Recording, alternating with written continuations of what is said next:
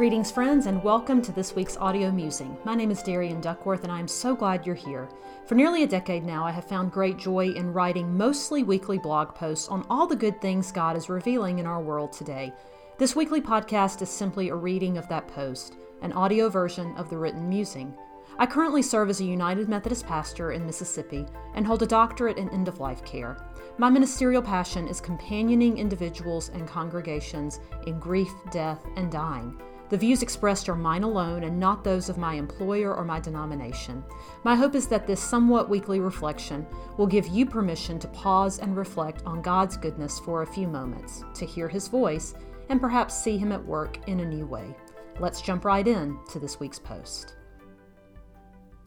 So, today I am bringing back the monthly roundup of all good things. Uh, what I had been doing uh, until a couple of months ago was every month taking a break from writing a weekly blog and reading it here on the podcast uh, to sharing on the web, to sharing what is on my website, uh, resources on grief, updates on yoga, um, and an update on some recent sermons, as well as pulling some blog uh, musings from the archive. And so today I wanted to bring that back and share with you uh, what some of those resources are. And as always, you can find the link in the show notes where you can access all of these materials as well as resources from the past year that I provided uh, on the grief page and on the yoga page as well. So this month, um, the book that I'm recommending uh, as a resource for grief is titled The Lost Art of Dying Reviving Forgotten Wisdom, and it's written by a doctor, a medical doctor named L.S. Dugdale.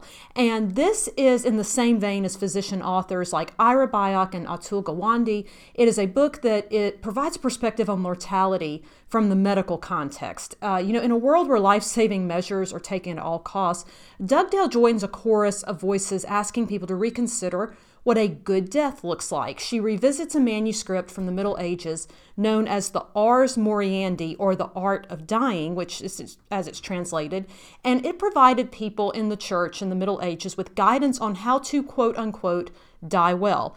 Dugdale updates that Ars Moriendi and gives us a modern take on it. And the book is beautifully done. It's complete with artwork, and I give thanks for physicians like, uh, like she who deal realistically with death while upholding her commitment to first do no harm. Now, don't let the title of the book uh, keep you away. It doesn't sound too inviting, The Lost Art of Dying, um, but it is really an engaging read. It is so interesting and one that I highly recommend. Um, the second recommendation is a podcast episode from the Renovar or Renovaire, I'm not sure if I'm saying that correctly, podcast. And it is an interview with an author named Alice Fryling. And Alice Fryling wrote a book last year called Aging Faithfully.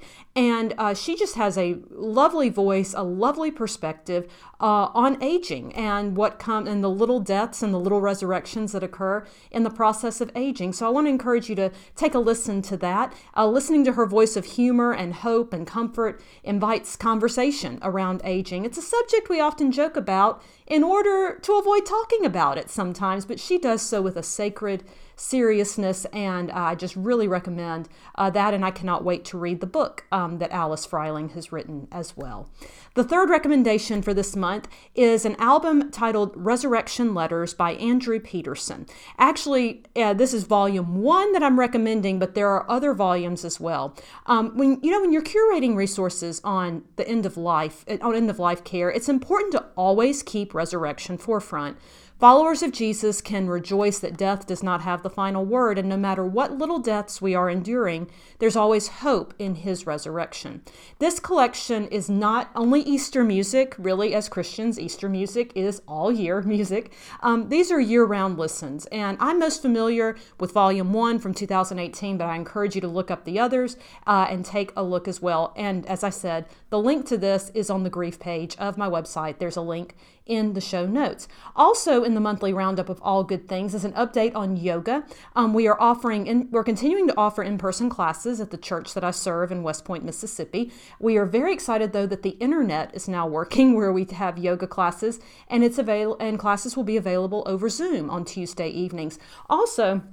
During Lent, I'm going to put out on YouTube, on some unlisted YouTube links, 15 minute weekly yoga breaks. So if you would be interested in uh, either joining us for the Zoom class or if you would like to receive the links to those YouTube videos with the 15 minute yoga breaks, there uh, you can go to my website. There's a link that you click that sends me an email, and I'll sign you up uh, for that list. And uh, this the theme that we're looking at for the Lenten season in yoga is Behold the Goodness of God. We're going to be uh, meditating on and moving through all of God's goodness and what it really means when we say and we sing that God is so good to us. So I hope you'll join us either virtually or in person, or just reach out to me through the yoga page if you have any questions about yoga and how to make it a part of your prayer practice.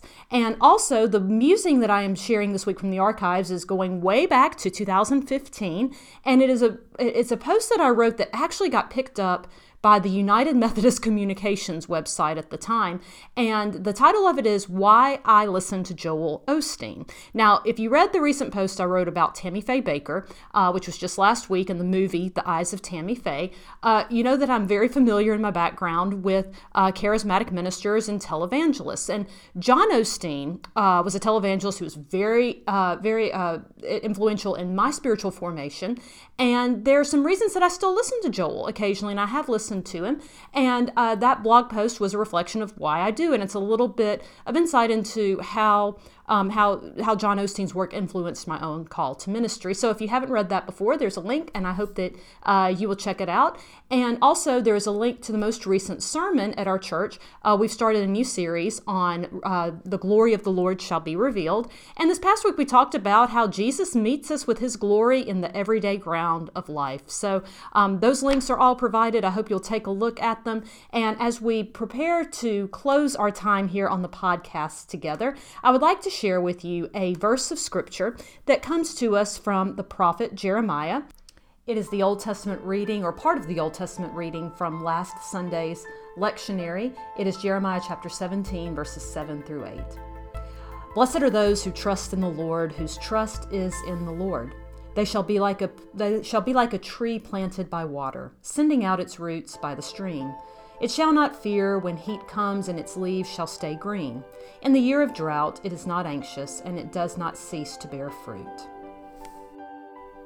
Thank you so much for listening to God with me today. To read all of the resources um, that I have talked about in the podcast this week, you can check out the link in the show notes where you can access the grief, yoga, and musing pages of my website. And as always, a special thanks to Julius H. for providing the music that we are able to use on the podcast. You can see a link in the show notes as well to hear more music from Julius. And until next time, friends, I wish all good things to each of you.